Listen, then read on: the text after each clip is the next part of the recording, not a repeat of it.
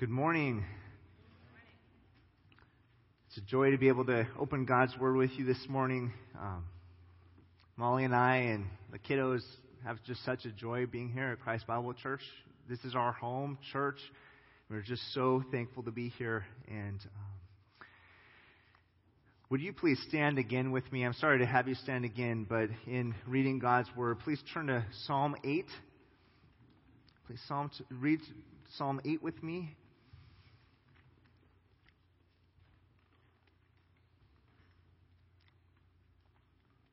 Psalm 8 for the choir director on the Gittith, a psalm of David.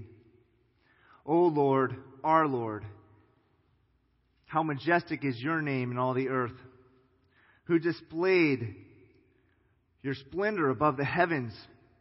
From the mouth of infants and nursing babes, you have established strength because of your adversaries to make the enemy and the revengeful cease. When I consider your heavens, the work of your fingers, the moon and the stars which you have ordained, what is man that you take thought of him, and the Son of Man that you care for him? Yet you have made him a little lower than God and crowned him with glory and majesty. You make him to rule over the works of your hands. You have put all things under his feet all sheep and oxen, and also the beasts of the field, the birds of the heaven, and the fish of the sea, whatever passes through the paths of the seas. O Lord, our Lord, how majestic is your name in all the earth. Dear Lord, we come before you, we come before your word, and we are so grateful that we have you and we have your word, and we're just amazed that you reveal yourself to us. Pray that you would please speak your word clearly through through um, even me today. Just pray that you would help us to understand your word. Thank you for your kindness to us. Pray that you'd illumine your word through your spirit.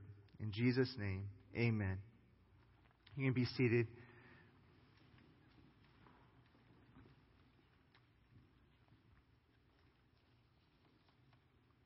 This psalm has been called the doxology of Genesis 1 26 through 28. It also carries great significance in the New Testament.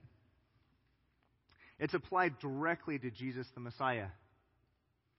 It reflects on man's dependence connected to his Creator.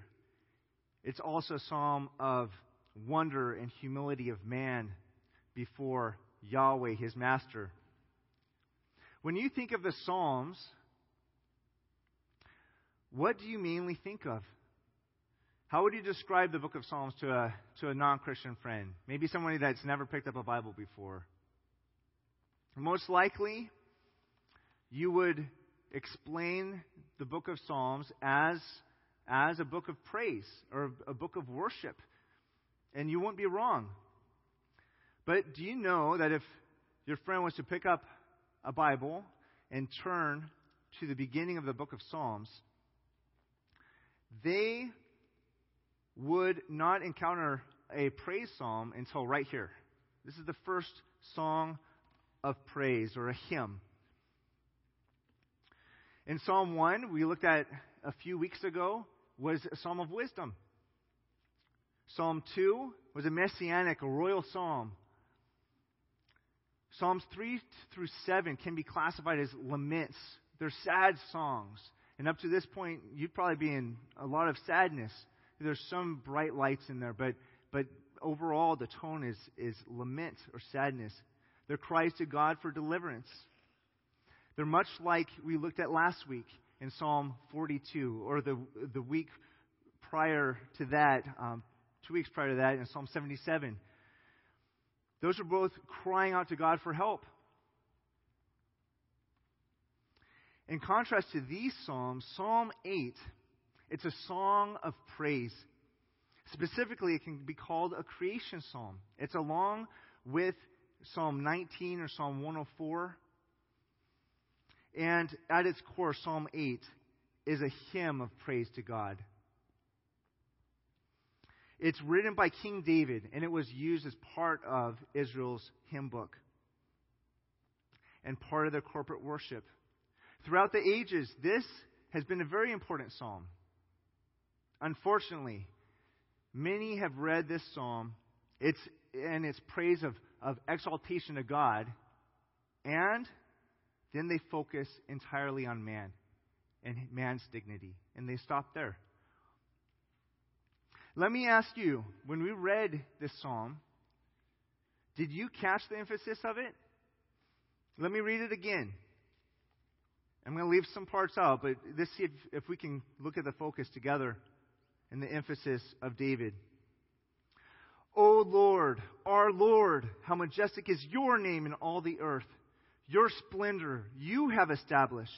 Your adversaries, your fingers, your, your heavens the moon and the stars which you have ordained.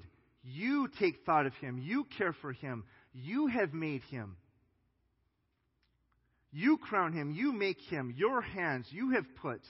O Lord, our Lord, how majestic is your name in all the earth. You see who's doing all the action in this psalm? Is it man? No, not at all. Over 19 times, David exalts the Lord and his majestic name. What must our lives exalt? What must our words and our deeds exalt? Are we to exalt our, ourselves? No, no way. We're to never have pride in our humanness. Even when we look at this psalm, we're not to, to praise God and look back on us. Instead, we're to lay down our pride and instead we're to exalt God's glorious name.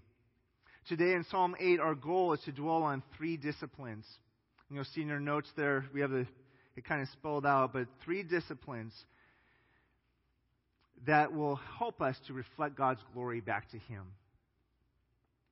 First, we want to remember the Lord's splendor and strength in verses 1 and 2. And second, we want to revel in the Lord's creation and care in verses 3 and 4. And third, we want to rest in the Lord's redemption and reign. First, remembering the Lord's splendor and strength. Let's look at verse 1 again. O Lord, our Lord, how majestic is your name in all the earth. We are to remember the Lord's splendor and strength. It is significant to see how David's remembering is turned to praise of God for who He is and what He's done. In this psalm, he praises God for his relationship, and, and we'll see it going through, but he, his relationship to the earth, then to heaven, then to the earth, looking at humans, then again to the heavens, then to earth, again looking through humans, and then that God's name is magnified in all the earth. So there's this this kind of ping pong up and down. And you may ask, why, why is this done? Well, part of the answer comes in verses 1 and 9. Did you notice they're repeated? The same exact phrase is repeated in those lines. It's, it's as one author stated, David weaved together, he kind of weaved it like a wreath so that we, we will remember the parameters of this psalm. That it's God's majesty that's being magnified in all the earth. So we need to keep that in mind throughout this whole psalm. That's, that's for emphasis. When an author does that, it's called inclusio. It's for emphasis. He doesn't want us to forget. There's no verb in that first line or the last line. It's a declaration of reality. Have you ever sung this? This? Have you ever sung it? It goes. I, am I'm, I'm not gonna. I'm not a singer, but uh, it goes, Lord, our Lord, how majestic is your name in all the earth. So, Lord, our Lord, how majestic is your name in all the earth. Have you heard that? Did you know by hearing that that there are two different words for Lord? No. We don't have that in English. We, do, we don't catch it at all. You might notice in your Bible that w- the first Lord looks different than that second Lord in lines 1 and 9 verses 1 and 9. Why they're different is because the first Lord is God's covenant name Yahweh. The second Lord is Adonai, which is, it means master. Literally, this should read Yahweh our master. This is the same construction found in Psalm 110.1, where we read, The Lord Yahweh said to my Lord, Master, Sit at my right hand until I make your enemy enemies a footstool for your feet.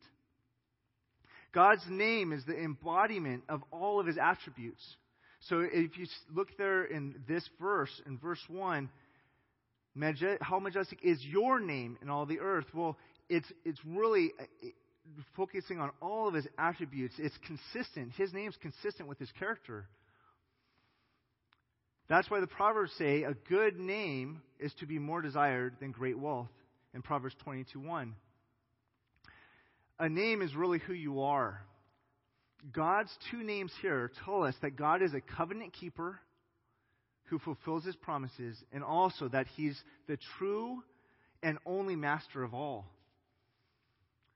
The second part of verse 1 continues worshiping God by declaring, Who have displayed your splendor above the heavens? This is the, the first of six poetic couplets. So in the Hebrew language, this is, this is a way that they did rhyme and, and the way they, they did poetry. So putting, putting two lines saying essentially the same thing, but a complementary thing in the second, second line. So the, this is the first one. Now you're going to notice, looking at verse 9, we don't have a poetic couplet in verse 9. He just, he ends there. So this portion is a couplet of the portion just before in the first part of verse 1. So verse 1 states that the majesty of God's name fills the earth. And line 2 says, the Lord has literally put or set or displayed his splendor not in the heavens. Did you catch that? It's not in the heavens, it's above the heavens. His splendor is even above the heavens. God's not bound by his creation, is he? He's even above the heavens, and his splendor goes out above the heavens. So we are enveloped and surrounded with God's majesty and splendor. From the earth to the heavens, through God's creation, everyone on this planet is constantly confronted with the fact that God is in control and they are not. This leads us to the second verse. Verse 2 From the mouth of infants and nursing babes, you have established strength because of your adversaries, to make the enemy and revengeful cease.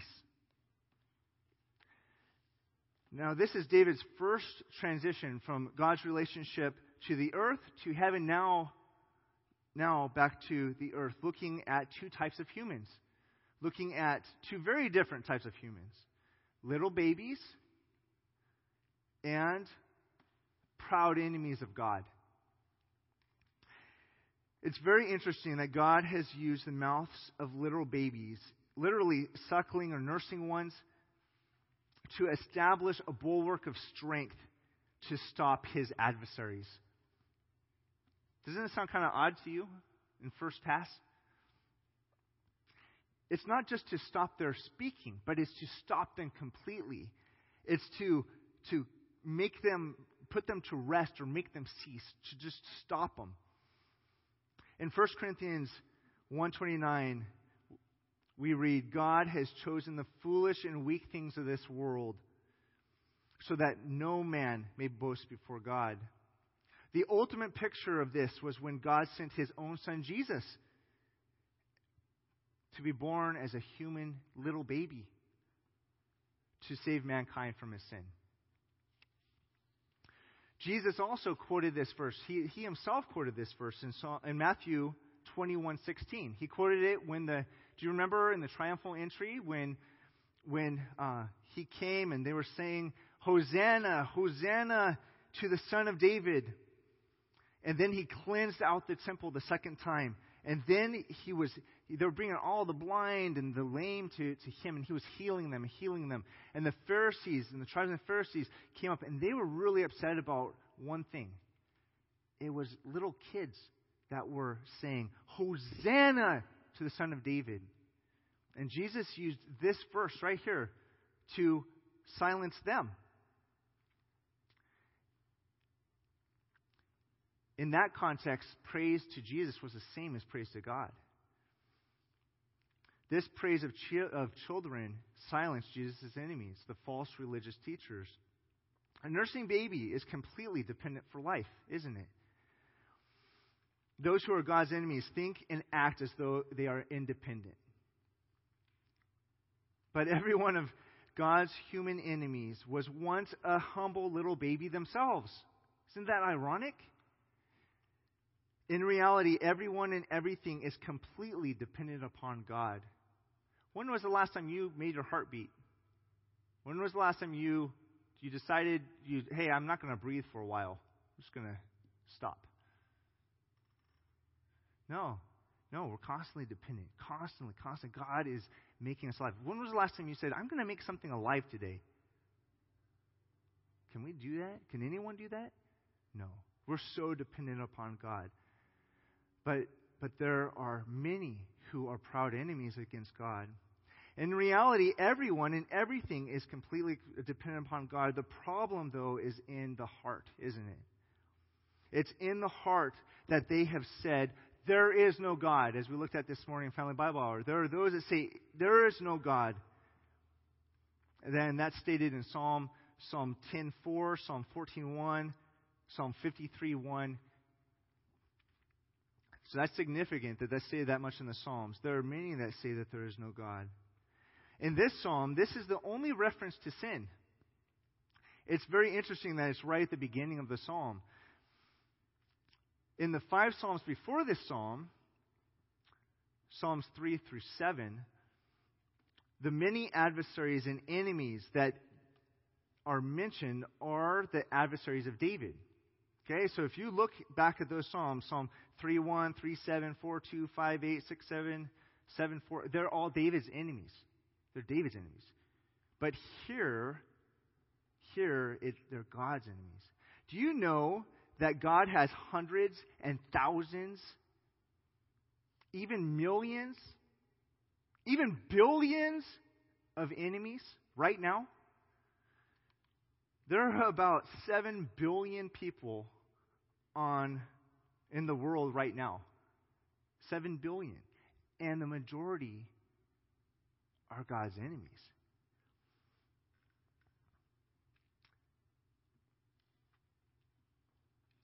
In reality, all of us are born into this world in a wrong relationship with God. We are born as enemies of God who choose to live as God's enemies. This brings us to an important question. Are you still an enemy of God? Today, if you were to die and stand before God, you would have to be perfect and free from all of your sins to not be called his enemy. He must be your master, your Lord, or you, you're still his enemy. It is only through repentance and faith in Jesus Christ alone for salvation that you can be saved from your sins. Today is the day of salvation in which you can stop being God's enemy and be reconciled to God through faith in Jesus. If you want to know how you can have a personal relationship, a personal salvation relationship with Jesus Christ, please come and talk to one of us afterwards. We would, we would love to share the good news of Jesus with you. This leads to our next discipline our next discipline in our outline is, is to revel in the Lord's creation and care. David takes a turn from the corporate R, which is used in verses 1 and 9, and now he makes a transition. And looking to the heavens and on wonder, he now speaks in the first person I. When he considers God's creation, and the focus of this psalm is further directed to the Lord and further focused on the Lord. So we're to revel in the Lord's creation and care.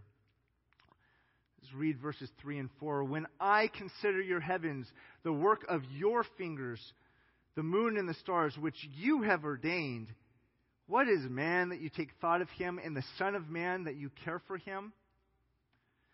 David now revels and he wonders in the Lord's creation and care.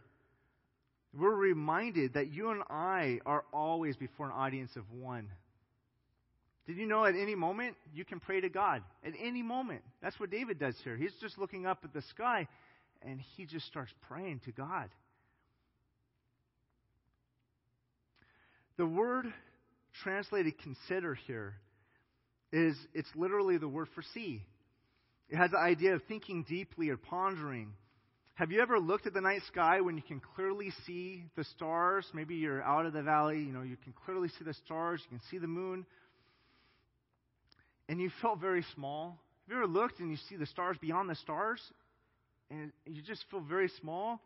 What about looking at the NASA images? Have you guys seen the images of like deep space and the planets and stars, even other solar systems? And you felt very small? In Genesis 1, verse 16, Moses tells us this. He says, listen to this God made two great lights the greater light to govern the day, the sun, and the lesser light to govern the night, the moon. He made the stars also. Literally, it's and the stars. Can you believe that? He, he made the, the, the sun and he created the moon and the star and the stars. That's that's what it says. Just and the stars. The magnificent celestial bodies were simply the work of his fingers. Just the works of his fingers, it says in our psalm. Almost giving the picture of God creating the heavens with the snap of his fingers. Can you imagine? That's it. And all the wondrous heavens that we're still trying to discover and still trying to understand, they were all created. And they themselves are just a dim reflection of his own awesome splendor. God has ordained and fixed each star, each star in place for His glory. The moon was created by God to show forth His glory. It was not. He didn't create it so man could go up there and put a flag on and, hey, I'm so cool. No, that's not why. It was made for His glory. It was made for His glory. It's God's moon. They're God's stars. The earth belongs to man, uh, to God not to man. But even man, every human being, belongs to God. So do you, so do I. We all belong to God. And we're totally dependent upon Him. This leads David to ask the million dollar question of humility. What is man that you take thought of him, and the Son of Man that you care for him? In light of the wonder of the heavens, David exclaims how puny and seemingly insignificant we are as humans. What is mankind? What, what is a human? This same question is asked of God two other times in the Old Testament. First, it's found on the opposite end of the Psalter in Psalm 44:3, where David again asks this question, but, but this time his focus is on man's mortality. Let me read that in verse 3, Psalm 144:3. O Lord, what is man that you take knowledge of him, or the Son of Man that you think of him? Man is like a mere breath, his days are like a passing shadow. The second location is Job 7:17, where the question is asked by Job in the midst of his agony and his suffering. And again, we're focusing, he focuses on human mortality.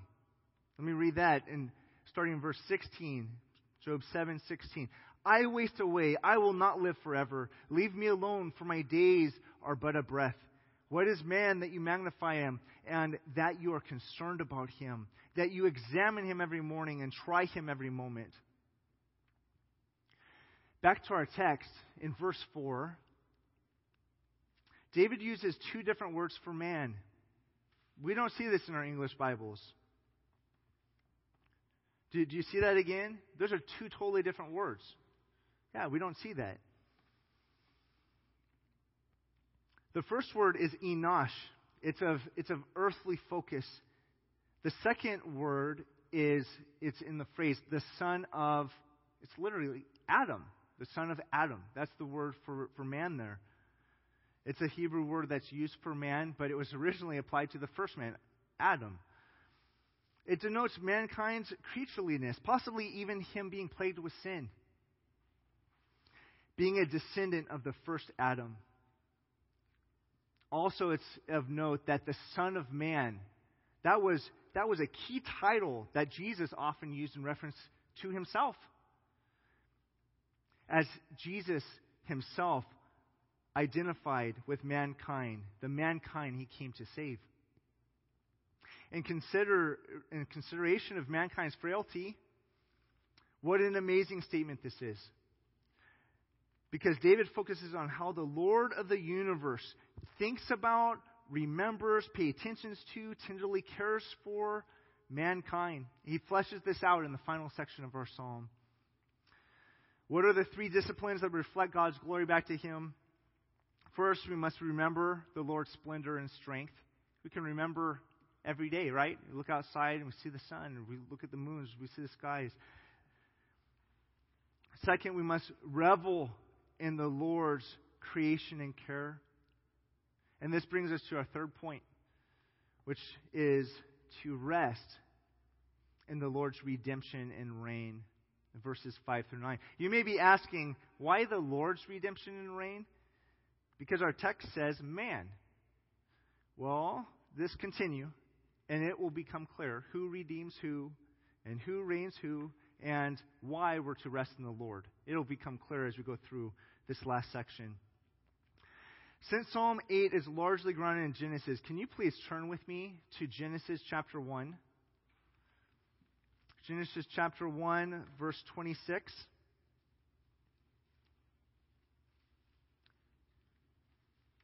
Let me go ahead and read for us Genesis 1:26.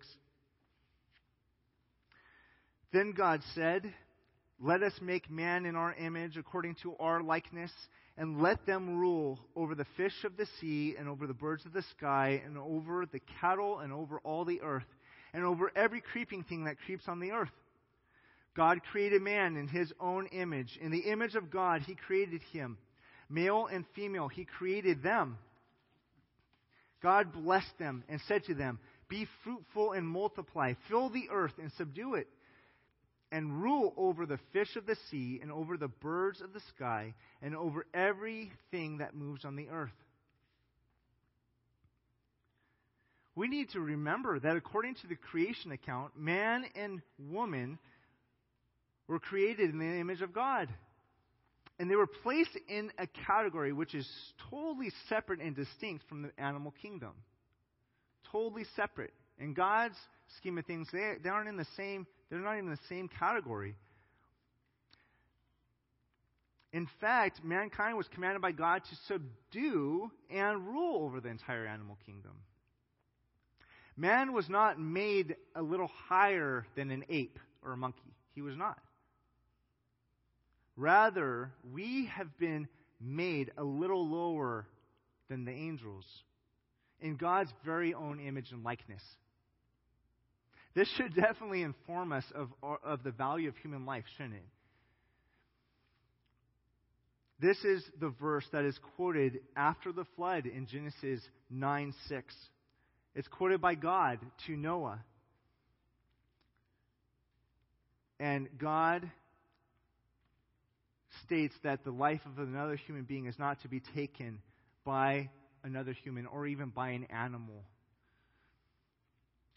Now, this turn back to Psalm 8, back to our text in Psalm 8, 5 through 9. Well, there's no exact statement in, in Psalm 8 of God's image or likeness in man. The statement, the statement that occurs here in Psalm 8 is definitely a commentary on the reality of God's image in man.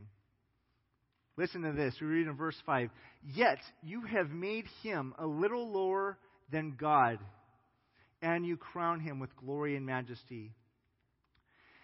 In verse 5 in Hebrew, it is the idea of, yet you have caused him to be decreasing or lacking, a little lower than Elohim. That's a name for God. A little lower than Elohim. You may notice in, in your Bible, your Bible may say, have a different translation. It, it may read as divine or may read as angels. But we know from the immediate context and ultimately from the New Testament in Hebrews 2 7 that this should be read, probably most, most best read as angels instead of God, which is consistent, that's consistent with the Greek Septuagint translation of the Hebrew Bible, just so you know. Um, verse 5 continues on. So let's, let's look at verse 5 that second part. You crowned or surrounded him with glory, with splendor, with honor, with majesty. This line, it beautifully connects the line immediately before with the line immediately after. Glory and honor are attributes of royalty. They're here applied to mankind as God's vice regents, as his kingly representatives, as the stewards of his creation. Now, stewards over what? Let's read verses 6 through 9. You make him to rule over the works of your hands. You have put all things under his feet, all sheep and oxen, and also the beasts of the field, the birds of the heavens, and the fish of the sea, whatever passes through the paths of the sea. O Lord, our Lord, how majestic is your name in all the earth. So in verse 6, what are the works of your hands? What are the works of your hands? And what are the all things? Looking at verses 7 and 8, it's clear that David had in mind the entire animal kingdom. Because he states, what does he state there? He states, of the field, of the heavens, of the sea, all things, right? He states all things. So it's, it's, where do you find animals? You find them in the field. You found, find them in the sky. You find them in the seas. So it's in all of those places. So David is is really is looking back at, in Genesis and saying, boy, you, you've really given man uh, a lot of responsibility. One author has noted, listen to this, one author has noted, every time we partake, that's another way of saying eating, every time we partake, every time we partake of fish or fowl, that, that's a bird, every time we partake of fish or fowl, we realize this dominion which man has over the works of God's hands. This is a reason for our subjection to God as our chief Lord and his dominion over us.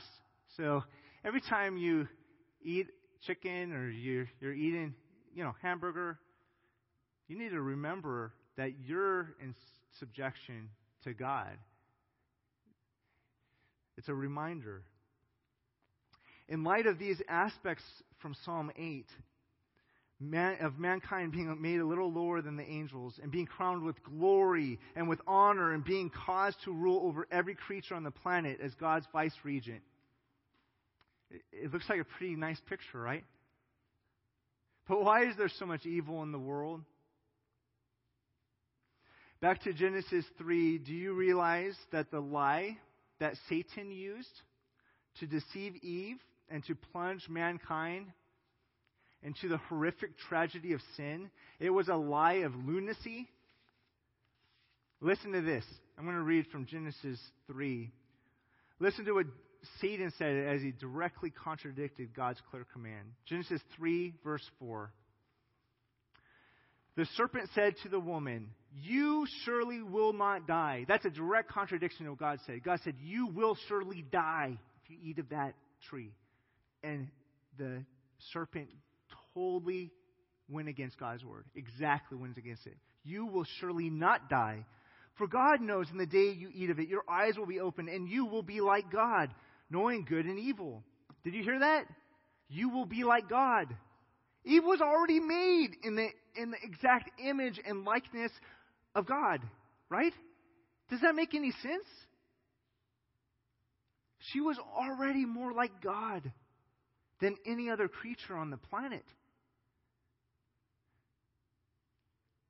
We must always remember, especially when we are tempted to sin, that God Himself always gives the very best. And this is found in a dependent relationship with Him, not in a pseudo independence apart from Him. As a result of Adam and Eve's sin, death, decay, sickness, and pain, they all entered the world. Mankind was and is in desperate need of a Savior. Now, considering Genesis 3 and looking at Psalm 8 now, in light of the fall, because of sin, we see a great distortion to how humans treat other humans, to how they, they try to suppress the truth that He Himself is made in God's image. Mankind now selfishly rules over the animal kingdom. Or on the opposite end, he worships the animal kingdom. Man now works constantly and selfishly, having God's name, against having God's name magnified throughout the earth, trying to stop it, trying to stop it, suppress the truth in unrighteousness.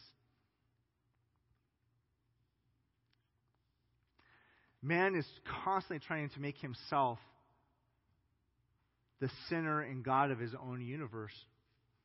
Man is in desperate need of a Savior. He's in desperate need of God's Son, Jesus Christ, to rescue and redeem him from his sin. So, men and women, entire world, we desperately need Jesus. We need Jesus to be the perfect restored image of God and to rule and reign as God intended. Follow along with me because we're going to now turn to the other end of the Bible. We are just in Genesis. Now we're going to turn to the New Testament. This psalm is quoted quite a bit for being such a small psalm. It's quoted quite a bit in the New Testament. Go ahead and turn to Ephesians 1.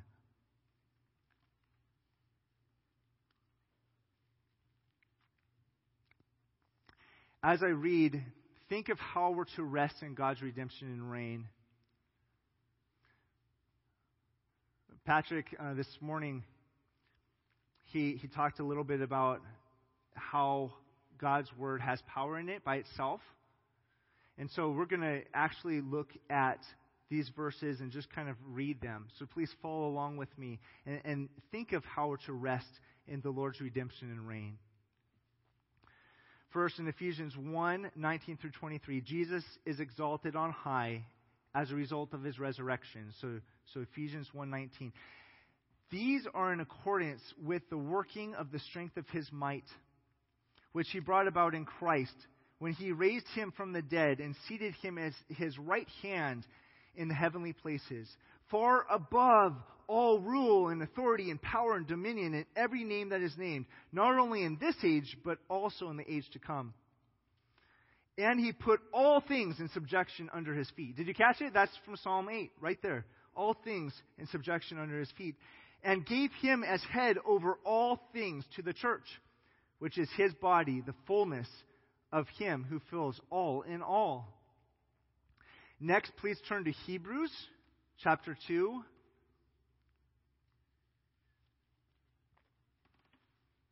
Verse 5. And here we're going to see all things being subject, and all things will be subject to Jesus. Hebrews 2, verse 5. For he did not subject the angels to the world come, world to come, concerning which we are speaking. But one has testified somewhere, Psalm 8, just so you know, he, you know, writer of Hebrews said somewhere. Well, he's, he's quote Psalm 8 right here. What is man that you remember him, or the Son of Man that you're concerned about him? You have made him a little lower than the angels. You have crowned him with glory and, and honor, and have appointed him over the works of your hands. You have put all things in subjection under his feet. For in subjecting all things to him, he left nothing that is not subject to him. But now we do not yet see all things subjected to him. But we do see him who was made for a little while lower than the angels, namely Jesus, because of the suffering of death, crowned with glory and honor, so that by the grace of God he might taste death for everyone. For it was fitting for him, for whom are all things, and through whom are all things, and bringing many sons to glory, to, to perfect the author of salvation through sufferings. Next, please turn to 1 Corinthians 15. Did you know this psalm was quoted this many times? So this is significant for us to look, look and, and see what the New Testament writers say. 1 Corinthians 15, verse 20. So, verse 20. This is Jesus will have universal dominion when he returns. Verse 20. But now Christ has been raised from the dead, the first fruits of those who are asleep. For since by a man came death, by a man also came the resurrection of the dead. For as in Adam all die, so in Christ all will be made alive, but each in his own order. Christ the firstfruits, after that those who are Christ at his coming. Then comes the end when he hands over the kingdom to God and Father, to the God and Father, when he has abolished all rule and all authority and power, for he must reign until he has put all enemies under his feet. That's from Psalm 8. The last enemy that will be abolished is death, for he has put all things in subjection under his feet. But when it, he says all things are put in subjection, it is evident that he is accepted who put all things in subjection to him. When all things are subjected to him, the Son himself will also be subjected to the one who subjected all things to him, so that God may be all in all. Finally, finally, in Christ Jesus, mankind will rule and reign as God intended. Finally.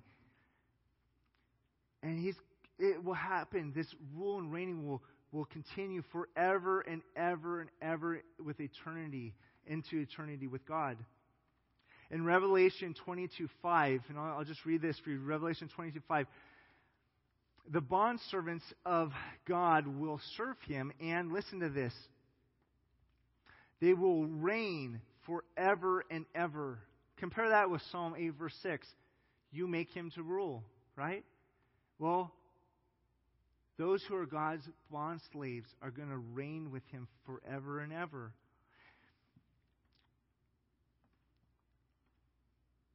Listen to this quote Man, through God's favor, originally made a little lower than angels, has a universal dominion ultimately awaiting him in Christ, even far above the angels. So this brings us to our conclusion.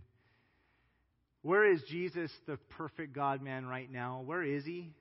We still see sin and evil in the world, right? Where, where is he right now? The words of uh, scholar F. F. Bruce are, are helpful here. Let me read this last quote. Um, well, actually, two quotes. This is a helpful quote. For there at God's right hand he sits enthroned and crowned with glory and honor. Jesus, who became man. Jesus, who was made a little lower than the angels. Jesus, who endured death. This Jesus has been raised to the place of highest exaltation and reigns there until all opposition to his sovereignty comes to an end. Then indeed, in the fullest degree, will be seen all things subjected to him. Jesus himself declares the manner of his imminent return. In Revelation 22 20, we read, He who testifies to these things says, Yes, I am coming quickly. That's Jesus speaking. Yes, I am coming quickly. Amen. Come, Lord Jesus. That's John's response. Amen. Come, Lord Jesus. The question for you right now is this Do you belong to Jesus? Have you been born again? If not, today is the day of salvation. You can be born again and you can be ready for Jesus' return. He's coming. He might come today. You can repent and believe today. For those of you who are born again, can you confidently say with Apostle John, Amen, come, Lord Jesus? Are you walking consistently with your calling? Are you bearing the fruits of the Spirit right now in your life? These things matter immensely. They matter immensely. And they're now possible for us to do in God's strength for God's glory. We, we conclude with one last quote. This is a fantastic summary of Psalm 8. and, and of its application. Those who have been forgiven of their sins can join God in the awesome display of His character by acknowledging Him, by proclaiming His great deeds, and by making disciples. So when we do those things, we're actually proclaiming God's glory throughout the earth too. So, what are the three disciplines to reflect God's glory back to Him? To remember the Lord's splendor and strength, revel in the Lord's creation and care, and three, to rest in the Lord's redemption and reign. And that brings us to the very last verse of the psalm, right? O Lord, our Lord, how majestic is your name in all of the earth. Let's go ahead and close in prayer. Dear Lord, we are so thankful that, that you've given us your word. It just brings so much clarity to our lives. We just see sin around us. We see death around us. We see, we see you not glorified as you should be glorified. And we long for the day when you'll return. We pray that you'll return soon. We pray with the Apostle John that, that you'll come quickly, Lord Jesus. Please come quickly. Please find us faithful. Find us ready. We pray that your glory will be shown throughout the earth, but also through us to a watching world, but also reflected back to you. You're the only one who can handle your glory. And we, in humbleness, want to reflect that glory back to you. Thank you for being our God and our King and our Savior and our sovereign Lord. We pray that you would help us to live in light of this reality this week. In Jesus' name, amen.